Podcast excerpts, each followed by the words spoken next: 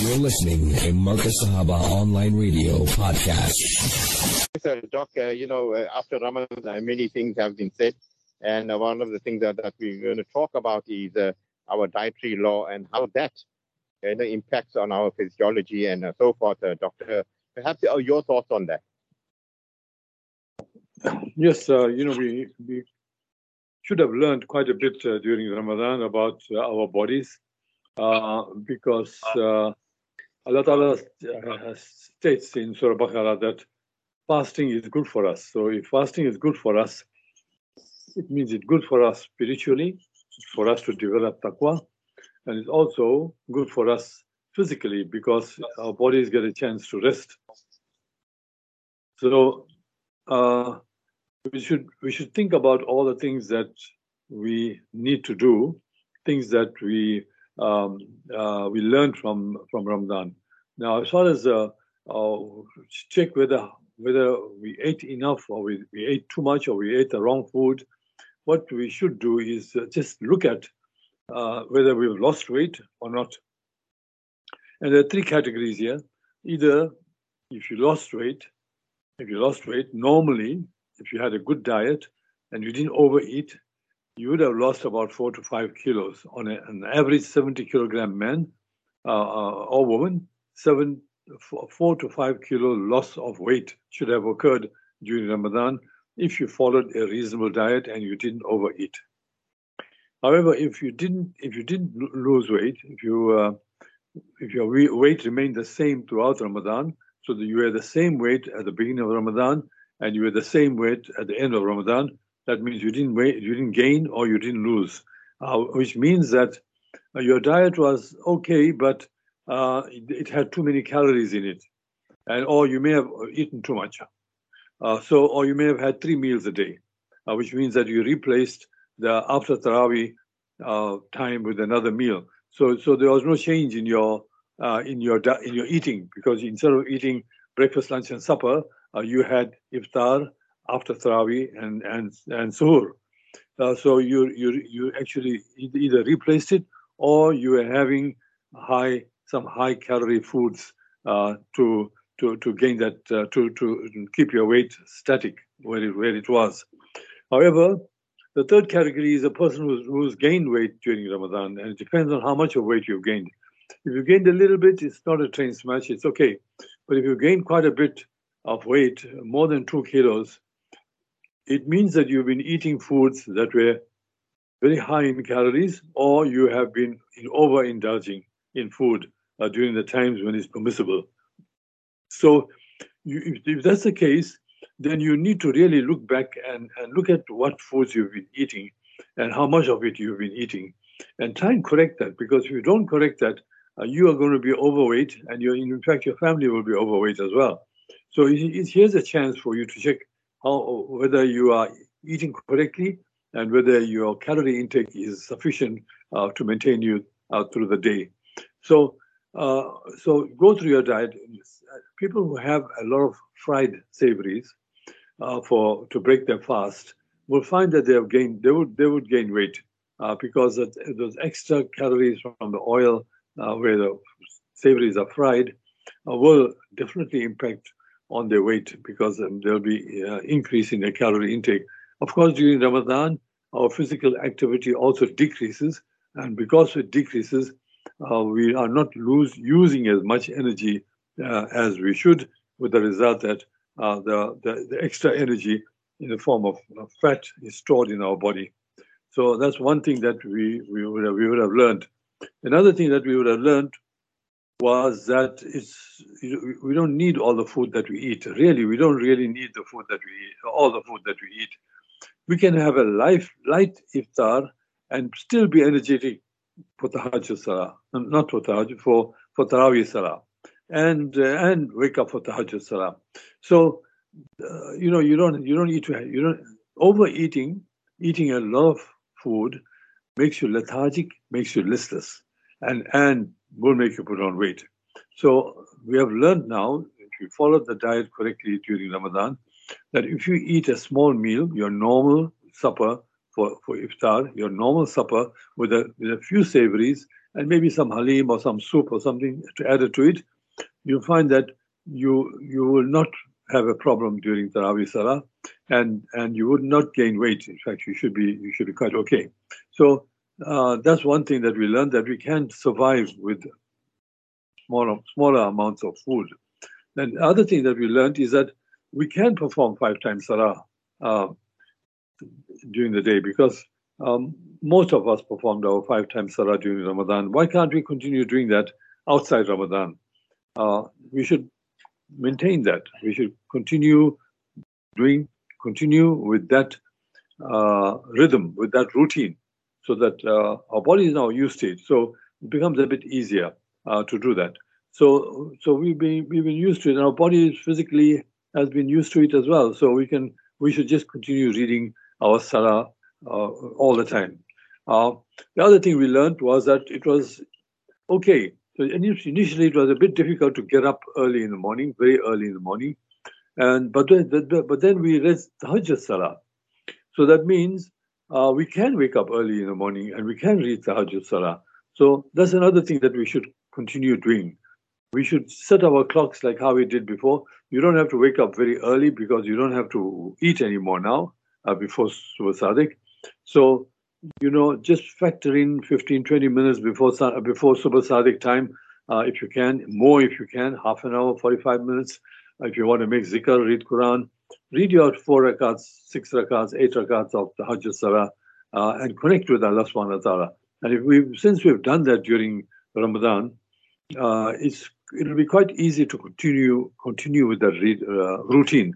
We shouldn't break that routine. We should continue with that routine and, and, and continue reading Tahajjud Salah because again our bodies are used to that biorhythms that we talk about uh, where our body uh, sleeps and wakes now most people don't even need an alarm clock to wake up in the morning because the body will their, their body will wake them up in the morning because of this biorhythm that we that uh, that that takes place uh, during Ramadan. And that di- that biorhythm takes about three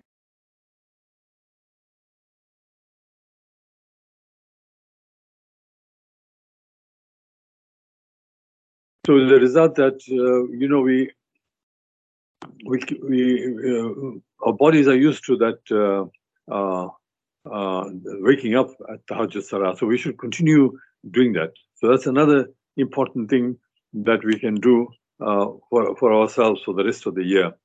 so we also controlled our anger. We became less aggressive during Ramadan, and we're calmer. And that's what fasting does. It makes you a bit calmer.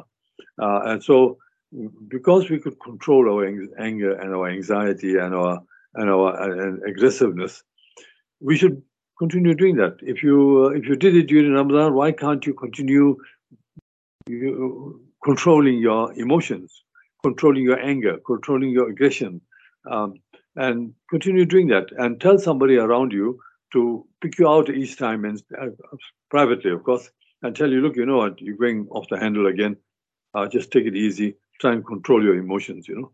And uh, if you have somebody confidentially to do that for you, it's all the better because sometimes we can lose ourselves by not thinking about what we did. But but remember, you did it for one month during Ramadan. Why can't you do it forever? And that's one of the things that uh, that uh, we need to think about.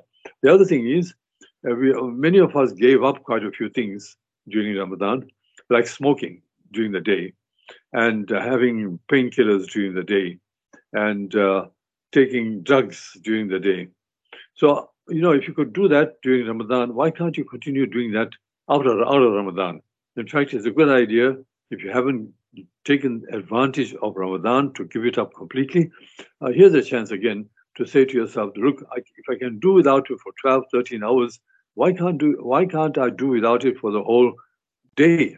In that way, you can get rid of all these uh, ill effects of, uh, of on your body, all these toxins that we are taking in, which our bodies don't need. So that's another thing that you can do.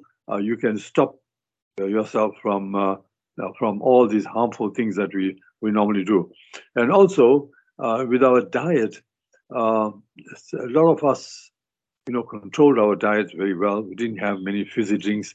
We didn't have. We had more wholesome food. Uh, we didn't have many artificial foods with artificial colors, flavors, and preservatives. we should maintain that. We shouldn't go back again to our old habits again, um, because then you've learned nothing from Ramadan. Uh, this is a this is a learning curve that we go through. That that taqwa to, with, the, with the presence of Allah Subhanahu wa Taala in back of your mind should remain with us right through and and uh, reinforced again next Ramadan. And if we if we can maintain that, uh, then uh, we should also look at all these things that we are speaking about now. We should also maintain that for the next 11 months until next Ramadan when we can re- renew it again. Uh, and in that way, better our lives. And not only better our lives, better the lives of our children uh, who depend on us to feed them. Uh, if we feed them correctly, if we use a good choice of foods, uh, we get healthy children. Uh, and we give them good habits uh, they, they, they grow up with those good habits. We make them wake up early in the morning for Tahajjud Salah or for Fajr Salah. Tahajjud Salah if they're older, Fajr Salah if they're younger. They get into the habit of waking up early in the morning, and that will be like routine for them. So this is what we should do to try and improve our quality of life. Yeah, brilliant there, Dr. Farouk Hafejee. And, uh, you know, I can always tell you that uh, whenever you talk, uh, everyone listens to you very intently because you have the hikmah, you have the wisdom uh, to really conscientize the ummah. And as you said, it's a month that we can emulate for the rest of the year. And, uh, you know, generally, uh, Doctor, you know, when we come, as, as uh, someone said, when it comes uh, to the Eid table, and uh, many have indulged to bulge and you know, actually not eating in moderation. And, you know, that good work that you have done in uh, Ramadan, where you disciplined your system and, you know, everything was in accordance with divine decree. Uh, most of us uh, felt the benefits. Uh, can we blow it up just in one day? The whole thing goes pear shaped, Doctor. Uh, yes, it can. It can happen if you don't uh, control your eating, uh, because uh, usually after Eid Salah, uh, most families have a breakfast, and I, and that breakfast is not a normal breakfast. Uh, you know, you don't see cereals on the table, and you don't see biscuits, and you see a lot of biscuits. You see a lot of sweet meats and sweet things, but at the same time, you see things like kebabs and chops and all kinds of other things on the table. And of course, early in the morning, our bodies are not really used to eating that kind of food. Uh, we are used to just having a light breakfast with some cereal and maybe some toast and maybe some eggs, or, or you know, if uh, if you have the time. But uh, here we have a very big breakfast. Then we have a very big lunch, and usually biryani or some rice dish. And then we have another big meal at supper. Uh, and if we overindulge, all the benefits that you develop as far as weight loss is concerned uh, you'll you lose you lose you lose most of that benefit uh, in that one day. So uh, you know, Eid is a joyous occasion. It's a day of celebration, and and we we need to use it as such. We need to say to ourselves that look, we need to uh, we need to enjoy the day with our with our families, with our friends, uh, and and meeting people.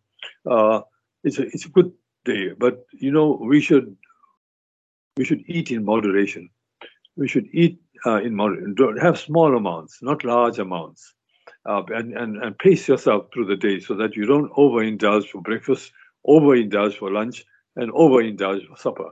Now that's going out of control, and uh, that's going to damage our body, and it's going to overload our digestive system.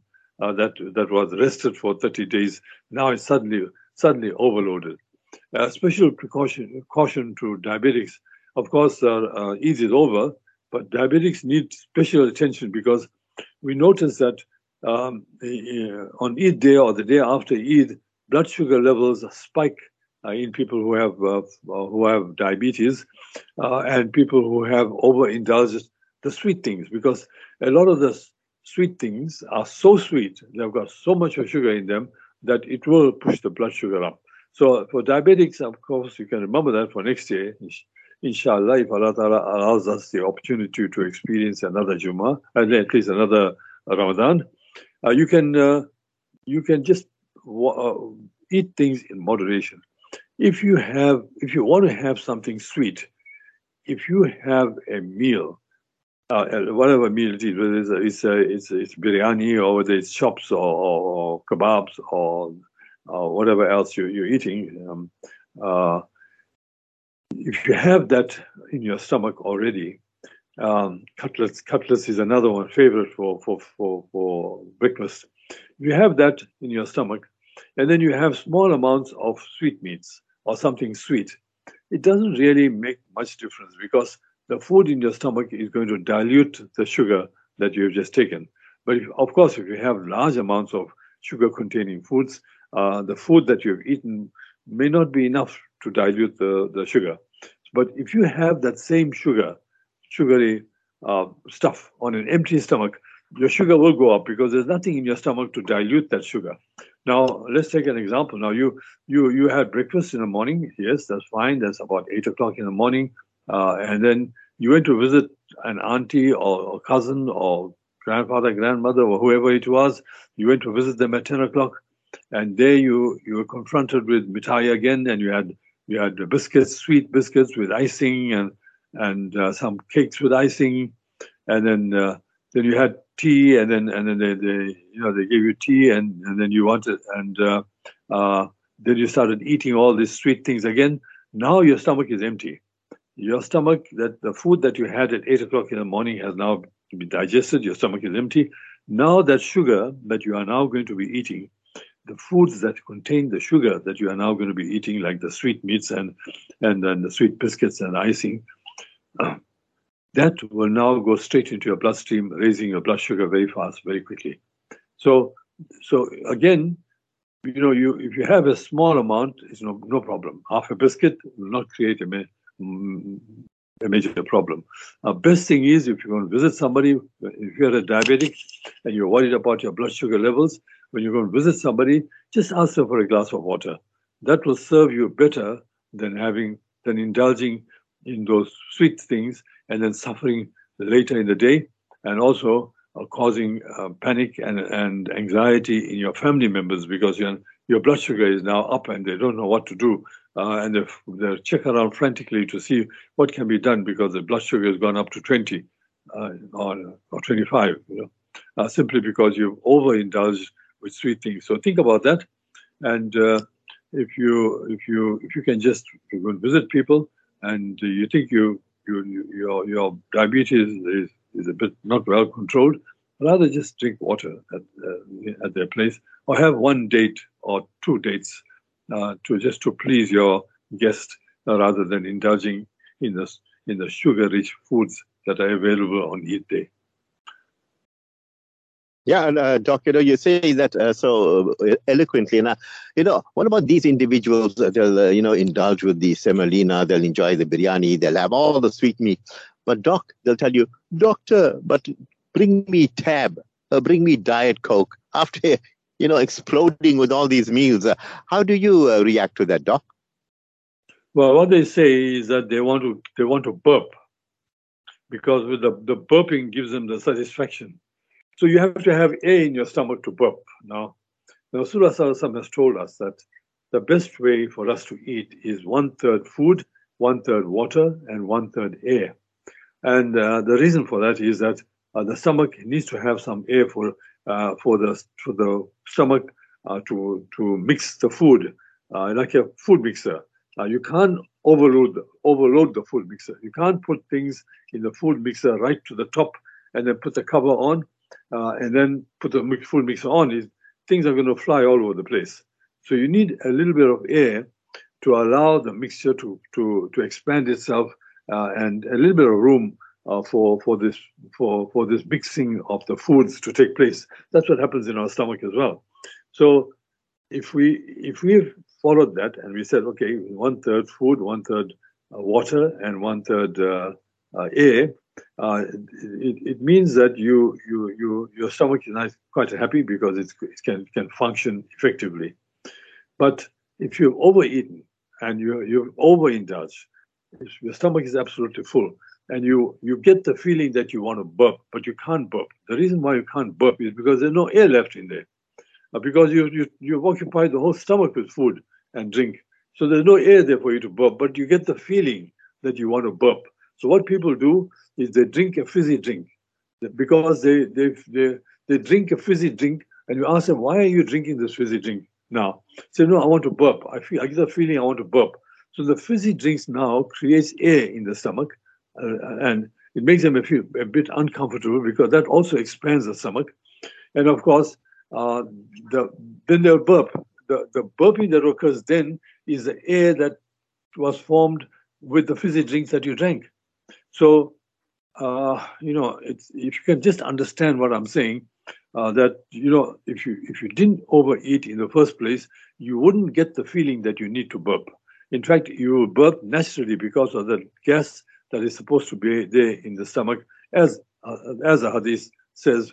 And uh, not trying to prove the hadith, just saying that the, uh, with the hadith being absolutely true, we are we are we are we are checking to see uh, how we can help ourselves by implementing that hadith in our lives and making our life a little bit better. As you said, uh, one third food, one third empty and one third water. And you know, what are the repercussions of having this induced burp? You know, forcing that burp on you. And as you said, many will uh, will tell you, you know what? When it comes to eat day, I have to have that carbonated drink, not the black one, doc. And they say, hey, now I feel like I already had my biryani. But that is an induced burp. Is that giving a false signal uh, to the brain and the stomach, uh, doctor?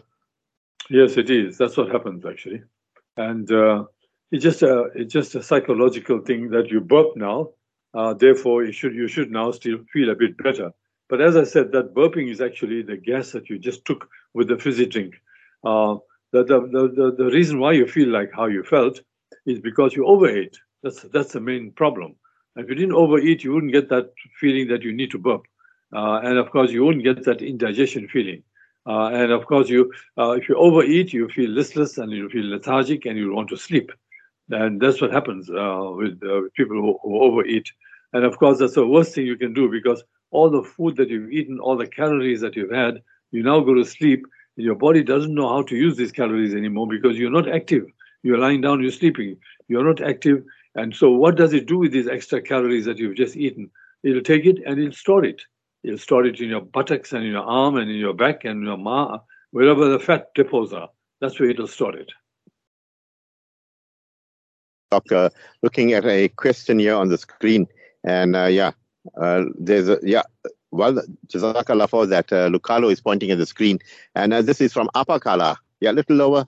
Yeah, Apakala says, Assalamu alaikum. What a mashallah, doctor uh, Brother Shafaat. We really enjoy him. I want to know from uh, doctor, is it better to fry your samosas in ghee or in oil?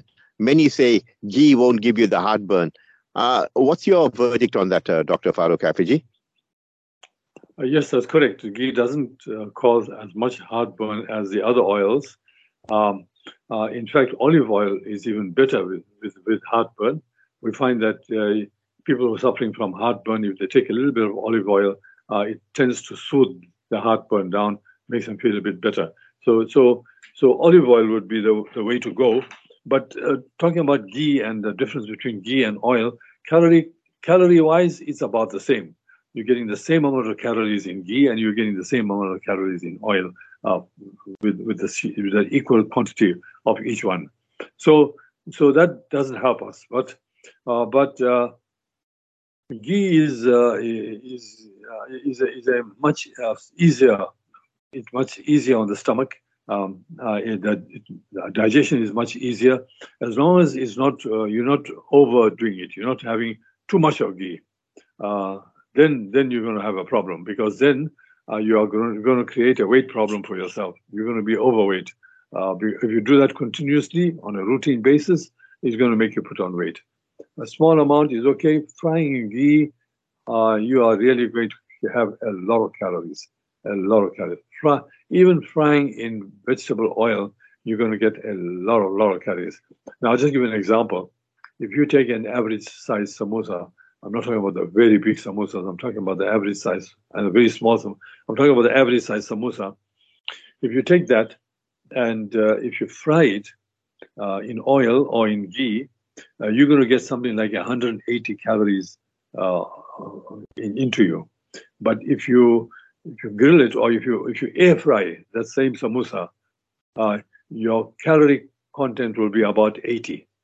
So you you have you have had by frying by eating the fried samosa, whether it's in oil or in ghee, in vegetable oil or ghee, you you you you consuming another hundred calories extra of you know that which which your body doesn't really need. Now that's for one samosa. One samosa, 100, 100, 100 calories. So you have six samosas. You you've you've taken in 600 calories extra, which which you could have done without. You would have still enjoyed the the uh, the samosa, although it's a bit dry in an air fryer. You can use some sauces to to make it a bit uh, better for you. But if you have 10 samosas, that's 1,000 calories extra that you have consumed. And that's where the problem lies. The problem is that if you fry things, the, the oil soaks into the food and, and, and becomes part of the food. And when you eat it, you are eating that with, together with the oil that it has soaked in. And that has very high calorie value and it'll, it'll increase, increase your weight uh, and it'll cause problems for you. Vegetable oil, fried vegetable oil, yes, can give you heartburn and it can give you indigestion feeling. Uh, ghee, much less so, but both of them, the calorie content is the same. Yes, uh, Doctor, uh, looking at another question on the screen here. Uh, Sarah Masi says, home industry is cutting costs and maybe using substandard ingredients or item frozen for a long time, and we're buying mithai and savories from them, uh, from uh, these people. No health inspector uh, coming and watching. what can go wrong when buying food from dubious sources? Very good question from Sarah Masi, Doc. Yes, it is and that's some something that we need to think about. Uh, so what you need to do is you need to order from people who have a fast turnover, uh, people who are who are selling quite regularly. Uh, that means they are making it regularly. It means they are using the ingredients regularly. So it's not, not lying on the shelf for long periods of time. If you ask somebody who doesn't really do it on, on a regular basis, and a, and a, and a, and a turnaround, uh, a quick, uh, you know, uh, uh, you know, you, uh, you, have orders and, and that, that are need to be fulfilled, and and so there's a churning out of these foods uh, by the, by this person. Then the chances are that these the, the, the ingredients haven't been on the shelf for, for too long. But if you if a person doesn't do these things and then you ask them to do it and they do it for you, now you don't know how long they've had it on their shelf, and you don't know whether it's fresh stuff or not. So, what uh, I would advise in a situation like that, if, if you want somebody to do to make samosas for you, for instance, let's take that example. You want somebody to make samosas for you, but this person doesn't make samosas on a regular basis. So, what you do is you take your par, you take your filling, and you take your whatever else other ingredients that needs to go in there, and you give it to the person and say, look, can you can you make do my make my samosas for me? So you are using your own ingredients, and they just fill it up for you and make the samosas for you. So that's one way of of knowing what's going into the samosa, uh, whether it's old stock or expired stock or whatever it is. You supply the you supply the material and let them do the let them do the samosa you, Doc. Uh, really, uh, you got the uh, Ummah really tickled this evening, and uh, lots of uh, SMS coming through. Uh, this is from Sher Kaka in Lens, and uh, Sher Kaka says lots of people have braai on Eid night. How heavy is meat on the system at night, and should we rather braai in the afternoon? Do salads digest well with braai meat? Well, I know a lot of my friends did have lots of braais, Doc. Your comments?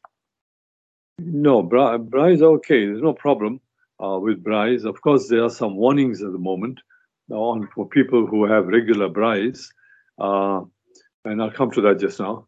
But uh, whether you braai the meat or whether you make a curry out of it or whether it, whatever, it doesn't really matter. Uh, so it's not the braai meat that's uh, the problem. I think uh, there is a possibility that you're again overindulge because there's a lot of meat available and the meat is not buffered by things like rice and bread and rolls or whatever else that it is solid meat that you are consuming. And too much of red meat can have a negative impact on your health. Uh, so you, you, have a little bit of white meat, a little red meat, it's no problem. You can that should be quite okay. But if you only have red meat and a large amount of red meat, uh, it can can cause uh, not only digestive problems, but uh, it may elevate your uric acid in your body, in blood. you may elevate uh, your cholesterol, and which you which you really don't need. So so overindulgence of dried meat is a problem. But if you control the amount of food that you're eating, there's no problem. And if you have white meat, is no problem. So you can have fish is even better. A fried, uh, a dried fish is fantastic uh, because it's very healthy, very high protein, and it's white meat actually. So, so it it uh, it's very helpful to the body. Now, coming to the braai itself, uh, it has been the studies have been done recently uh, in the last five six years about uh, the, tox- the toxins that are present in the wood that you're using, or in the or in the uh, anthracite that you're using, or the coals that you're using to fire the the, the braai. So that smoke, uh, that smoke, and uh, the the, uh, the the the fire, the fire itself, and the smoke has these some of these toxins in it. So it will go into your meat. So that will create a problem for you because once in a while is no problem. Your body can take care of it. Uh, it'll it'll destroy it and ex- and excrete the toxins. But if you have braais on a regular basis, uh, with this kind of uh, with a coal or with wood and and on a bare fire, uh, you you are going to have a problem. And uh, I worry about these takeaway places where they have open fires as well. And if you have uh, you know if you have these on a regular basis, it may create a problem for your body as well. So there are various ways in which you can obviate this. Uh, you can put a foil over the grill so that the flame and the smoke doesn't come into contact with the meat. Uh, that's one way of doing it.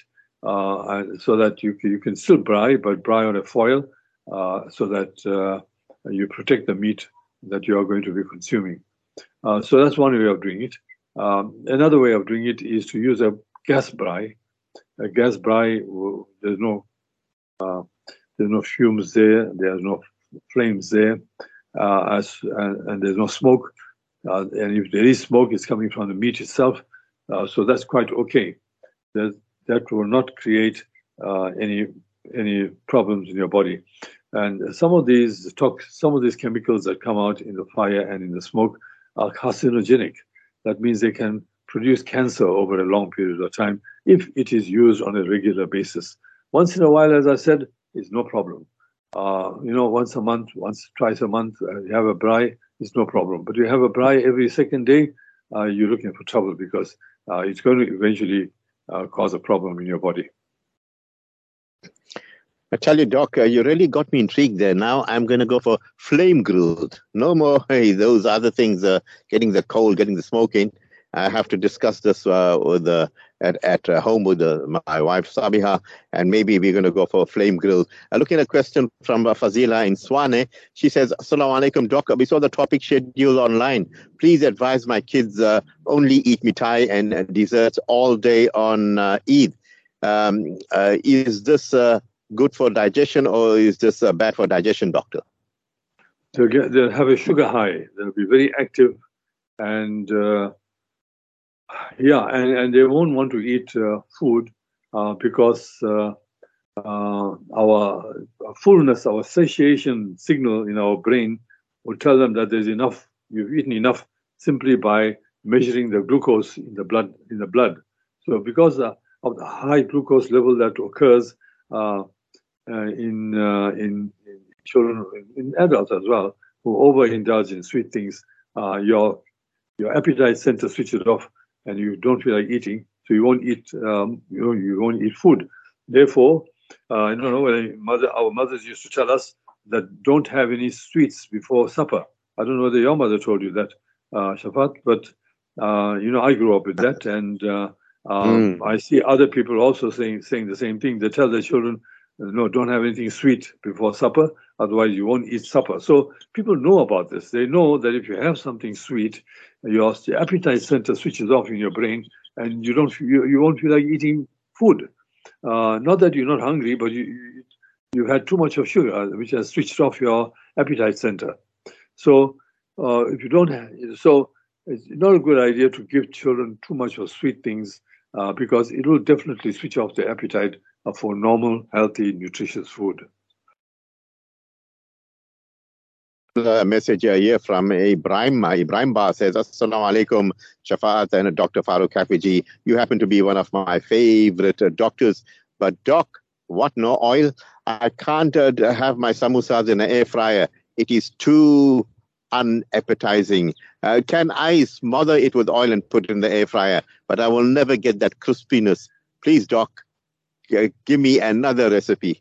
How do you, you know, uh, generally, uh, when you put things into the air fryer, it can never be the same, uh, doctor, but uh, some uh, meats go well. I mean, the steak and all that, you can uh, do that, marinate it and put it in the air fryer, comes out well. But samosa, doc, for me, for me, I think I agree with Ibrahim Ba. It's like an icon, doc. Your thoughts? Yeah. Yeah, it does come out dry. but putting more oil, you're defeating the purpose of, of the air fryer. So rather use sauces to, to moisten the samosa uh, a bit better. It can come out crisp. Uh, it depends on how, how you do it in the air fryer. Uh, but uh, uh, use, uh, you know, use, use a, a, nice good sauce, which is not, again, high calorie. and, it'll, it'll, you know, it's a matter of developing a taste. It's a matter of developing a habit of having, having it that way which is a much much healthier way of, of doing things. Uh, so uh, you know, you you if you're used to having fried samosas and uh, and you don't want to change, uh, you don't have too many of them. Just have one or two. That's not going to create much of a problem. If you want the crisp, crispiness and uh, and the flavor of the oil in the samosa, uh, just have one or two samosas. It's not going to create a problem. But uh, if you're going to eat six and seven and eight samosas one after the other, then it's going to create a problem for you because you're going to have too much of uh, calories in your hands. Uh, by the way, samosa is a very, very healthy food to eat because the pastry is thin and the filling is rich in protein. Um, and, and, that's, I'm talking about a, a chicken or mutton uh, samosa. As long as the, the meat is lean, it's, it's a very healthy food. The only problem is that we spoil it by frying it. That's a problem. Um, and that's what creates the problem. Uh, but in itself, the samosa is very healthy. And uh, and if, if uh, you told me that you know air fried samosa, my children are having six and eight samosas at one time, I would be very happy with that because uh, they're getting quite nutritious food, um, you know, in, in, in, a, in a way that is pleasing to them rather than in a, in a form of curry or in a form of biryani or whatever else that you put the meat in. As long as they're getting the meat um, that they, they're eating the meat, um, that's fine. Whichever way they eat it, it doesn't, doesn't matter as long as it goes into the stomach. yeah, Doc, uh, you talk about the meat, and uh, you know, the, in the air fryer, you put your kebabs and uh, your steak and so forth. Uh, it comes out nice, and uh, but I don't know if you tried putting onions in uh, to try, try and make onion rings. It will never ever get soft and moisty. It will be very hard. Why is that so, doctor? Even uh, if if you uh, slice chips and you put into the air fryer, it doesn't happen, doc. What's the reason for that? I I have no idea. I have no idea how how this uh, how that happens. Uh, I don't I don't know. No idea. you know why, doc? I, I don't think you're a cook, but I I, I, I did try that, and I I, you know, I never had any joy. But then I had to put uh, the butter on the tawa, and I have to put the onion rings and put a cap on it. Hey, Doc, you can come and join me. We can indulge to bulge. you and I can go for that. Uh, looking at a message here from Ibrahim Ba, he says, I really enjoy Dr. Farouk Hafejee, Shafaat. Uh, please tell uh, Dr. Farouk Hafejee also that in yesteryear, people ate whatever they wanted to eat and no one got sick. We ate a lot. What was the reason for that? It seems now that sickness is pre- prevalent everywhere and people are talking watch your diet, watch your diet. Ibrahim Ba's got a point here, Dr. Farouk Hafejee. How do you respond to him? Well, our forefathers didn't have cars and they walked to the masjid, they walked to the shops, they carried the parcels back again from the shops. Uh, they they they worked worked in the fields, they did their own gardening, they did their own housework, uh, and that's where all the energy went we are eating and sitting and then drive to and then drive even 200 meters away. We take the car and we sit in the car and we drive and go there. we do a minimum amount of walking. Uh, we use a trolley to try and support ourselves. Uh, we we are physically, uh, you know, bankrupt as far as that is concerned. So if you compare our our fathers and forefathers with ourselves, there's a vast difference in the activities that we did, and that's the reason. That's the basic reason why we now need to readjust our eating habits because what they ate, they used. What we eat, we are not using, is getting stored and is causing health problems. Uh, so that's the difference. Yeah, that's a, a very good point indeed, uh, because we're not burning up our calories. And uh, then, uh, so some of uh, us will say, okay, the gym culture is coming to uh, into into being. They go to the gym, and you know, psychologically, they all want to be at the gym. Gym culture. What's your thoughts on that? If you walked every day and you did what you have to do, perhaps you wouldn't even need the gym, doctor. Yeah, the gym is is a way. Uh, you know, it's it's just a uh, fashion. It's like something that you need to do. Of course, there are people that need to go to the gym, and these are people who are trying to develop themselves for a particular reason, whether they're playing tennis or they're playing soccer professionally, or, or they're playing pro- uh, at a high professional uh, uh, soccer or some sport at a higher level where they need uh, they need the bodies to be developed they need the muscles to be developed. That's that's okay. But for the average person, uh, you don't really need to go to the gym. There are many things that you can do around the house, uh, which will give you uh, the same amount of uh, of uh, exercise. Uh, for instance, to develop your core muscles, all you need to do is sweep your driveway. If you sweep your driveway every day, you will develop very nice, strong core muscles, and and and of course you'll have a clean driveway. Uh, you can, and if you want to, you can, you know, if you want to uh, move your arms up and down, uh, just wash your windows. Wash your windows. You will have now very clean windows, and but you would have exercised as well, and and and preserve those. You can walk. Walking is, uh, you know, you don't have to walk very long distances. You can even walk on your own property, and and and, and the older people can even walk in the house and in the, in the house itself from one make a trek you know in the house in the house you know. Go from one room around or go down the passage around the uh, dining room table or lounge come back again into another room come back out again into another room and just make sure that there's no slippery mats around. And you can walk as long as you as long as you do the walking continuously for for 20 20 minutes or half an hour without stopping that's the exercise that you need so you don't really you can improvise. Uh, you can you can improvise with things around you uh, to to to use as weights uh, to try and uh, develop tone your muscles. Uh, be innovative. There are many things in the house uh, where the weight you where you know the weight of that item, and you can use those items to try and and and and strengthen yourself. So you know, going to the gym, I think, is a fad it's a it's a it's a thing that you know uh, that so and so is going to the gym, therefore I need to go to the gym. And then people say, I'm going to the gym, I'm going to the gym, and you're not going to the gym.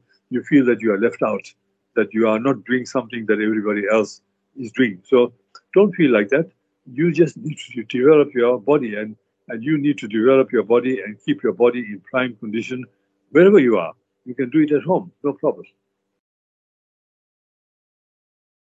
Yes, uh, Doc, I really uh, like uh, the way you talk about walking from one end to the other of the room and uh, making, you know, zikrullah. I mean, the walking your zikrullah and you're feeling it all the time. And, you know, that routine also you'll find an old chacha in the mosque, you know, at the back of the mosque, making his zikr with the tasbih on the side of his hand, walking from one end to the other. A very uh, good and a, very healthy habit indeed. And, you know, you're talking about that. And I'm sure you do that, Dr. Farouk Hafejee, because I feel uh, the, the, the same way about uh, uh, you. I generally, you know, when you get up early part of the morning and you want to make the zikr, and the best way is to walk it out, and you know, you feel so uh, uh, so tr- tranquil and fit about the whole things, uh, whole whole thing. Your thoughts, are Doctor? Yeah, I do that every morning, and you're right.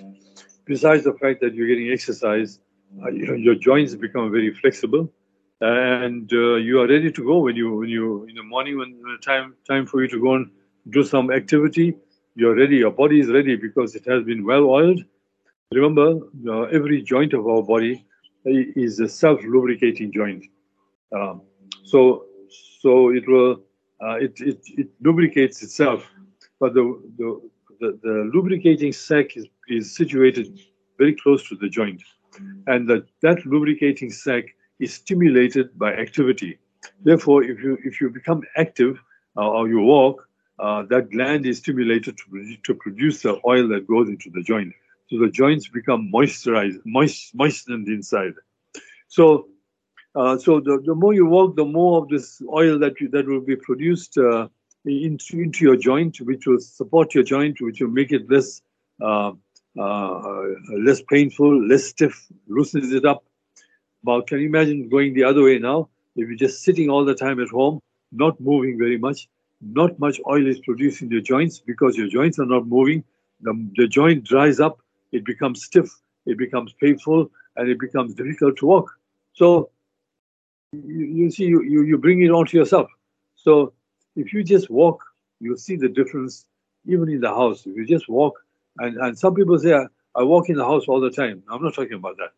I'm not talking about going from the dining room to the bedroom and then doing something in the bedroom for about five minutes or six minutes and then coming back into the kitchen and doing something in the kitchen for five minutes or something. No, that's not exercise. Exercise is continuous walking, continuous walking for 20 or 30 minutes, uh, uh, and, and that, will, that will show you the benefit because these glands that produce the oil will not be activated if you just walk, um, you know, 10 meters or 20 meters and then you stop and then uh, uh, you don't go forward. Uh, you you stay there, and then and then after about five minutes or so, you walk again that distance.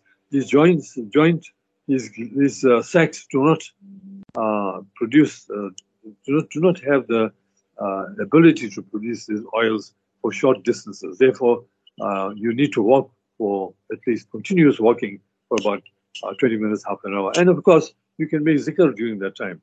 Perfect, absolutely perfect. The beauty of the whole thing where Dr. Farouk Hafejee says you can be making zikr there all the time. And uh, yes, uh, Doctor, looking at a, a, question from Kasim, he says, Assalamu alaikum, uh, Shafaat. Uh, Jazakallah khair uh, for once again uh, bringing our favorite doctor on the platform, the Markaz Sahaba, the voice of the Ahl Sunnah wal Jama'ah. He's truly an asset to the Ummah. I do agree with you, Kasim. And he goes on to say, Doctor, recently we've been having a lot of our load shedding. And uh, due to the recent floods, many had uh, no lights and electricity for 10 to 15 days. Doctor, we had generators on, uh, but we kept it on for four hours. If uh, that has affected our meat and uh, uh, so forth, what are some of the signs of poisoning? Because I'm afraid I ate that mutton and I see pimples mouth. I see pimples on my uh, on my hands. Uh, doctor, yeah, it's, it's, it's a serious issue, and uh, you know, the brother says he's seeing pimples now after the meta made, uh, made the mutton biryani. How do you respond to him, uh, to Kasim, doctor? Uh, no, you see, if, if meat is going to go off or if food is going to go off, the, the when we say food has gone off, what it means is that the bacteria have been allowed to grow all the foods that we have have bacteria in them. Uh, and if you put it in the fridge, it stops the growth of the bacteria. It stops it. So, so that the, the bacteria don't grow anymore. Uh, they are still there, but they are, inert, uh, they're not active, and they are not, pro- not reproducing. So when we say food has gone off, it means that the temperature has, has come up to, to, a, to a level that has reactivated the bacteria in your food. Uh, with, with the result that your bacteria will now start multiplying and they will start, uh, they'll be ready to infect you if you eat that food. So if you eat infected food, that, you know, the, the, effect will be first felt in your gastrointestinal tract. You feel nauseous, you feel uncomfortable in your stomach, you get indigestion, you will get diarrhea, uh, you get bloatedness, and that kind of thing. Now, if the if, if, if the infection, if the if the bacteria in the food is too much, a lot, that means the power was off for quite some time, and the food was allowed to warm up, uh, with the result that the bacteria had a had a wonderful opportunity to multiply and multiply, and you had a large dose of the bacteria. Then not only will it affect your gastrointestinal tract in the form of diarrhea, bloatedness, nausea, uh, and uh, stomach ab- abdominal pain. Uh, you'll also get uh, constitutional symptoms, which is like fever. You may get a fever, you may get a headache, you may get body pains, uh, which now means that the, the infection, the, the germs were so many that not only did they infect the bowel, they also went into the bloodstream, causing all, all those symptoms uh, that I mentioned. So uh, it just depends on the degree uh, at which uh, you, you know, uh, that uh, that you allowed the, the frozen meat or or the the refrigerated meat to cool down uh, and get into a normal room temperature state. So we need to be careful with that because uh, uh, this is a real thing and it happens. It happens all the time, not only during Ramadan, but it happens all the time. Yeah, doctor, you know, what about uh, those individuals? You know, they say, "Oh, we're allergic to prawns," and uh, but they still like, hey, they want to eat it, and they go and eat it, and the lips uh, starts uh, swelling up and so forth.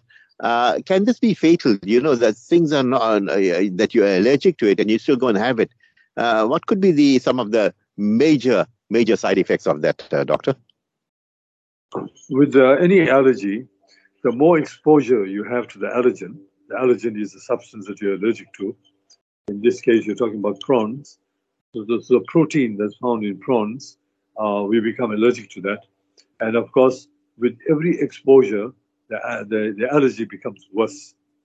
So it may be a, a, little bit of itchiness of the of the lips uh, when you when you first had it, and the next time you have it, uh, you may have a bit more itchiness. It may break out into a little um, swelling, uh, and then it'll go away. Uh, and then the next time you expose yourself, the swelling on your lips will be much bigger. So in, in, that way, it progresses and progresses and progresses. So it comes to a point where uh, you can get an anaphylactic shock. Your, your, your, your, you can get a severe allergic reaction. Now that doesn't necessarily mean that it can develop slowly. Some people, some people have an allergic uh, who are exposed to some allergen, uh, they develop an allergy to it, and then they have they have the food, uh, the same food again. They may develop a, an allergic reaction, but a much severe one, just with one extra exposure. Those people need to be very careful because they can get with another dose of the food, they can get an anaphylactic shock, uh, which means that the blood pressure will drop, the heart rate will go out very high, and uh, and it can lead to death if you are not taken to an emergency room very, very quickly uh, for them to reverse the effects of it and uh, and also bring your blood pressure up uh, and get your blood circulating properly again. So uh, that anaphylactic shock is the worst allergic reaction that you can get. Uh, it can develop in people slowly over a period of time, but more frequently it happens very suddenly uh, with, with a few exposures uh, to the allergen. I tell you, Dr. Farouk Hafejee, I really enjoyed you this uh, evening. I know you're so cool, calm, collected. As I said, uh, you and I, we go a long way, but we love each other for the pleasure of Allah subhanahu wa ta'ala. Perhaps your parting words uh, this evening, uh, Doc? Yeah, we need to take care of our bodies, and only we ourselves can take care of our bodies.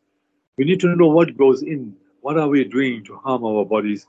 We need to take care of these bodies until we leave this world. world. It's an amana given to us by Allah subhanahu wa ta'ala. We cannot replace parts. We can we can maybe put an implant for a tooth uh, and that kind of uh, replacement. But but uh, you know, generally speaking, uh, once our organ is gone, it's gone, and once our bones are damaged, it's damaged. Uh, so uh, we, we need to we need to check to see what we are consuming and, and, and we need to take care of this body in the form of being active, moisturize the skin, make sure you're well hydrated, and make sure that you, you don't indulge in things that make it difficult uh, for the body uh, to metabolize it and to excrete it. So if we do that, lead a healthy life, eat wholesome food, as Allah Ta'ala says, and inshallah, we, we, will, we would have a very healthy body uh, to live in until we leave this world. Amina Suma Amina. Doctor, you have a mashallah evening ahead. Once again, Jazakallah khair for joining us on uh, Medical Files. Uh, you are, as I said, one of its important components. Uh, you know, pray for us as we pray for you. And inshallah, as I said, Allah bless you and your family members also. Assalamu alaikum wa rahmatullahi wa barakatuh. Wa alaikum salam wa rahmatullahi wa barakatuh. Time for us to go to uh, the, uh, yeah, for the Isha Azan, and inshallah we will continue after that.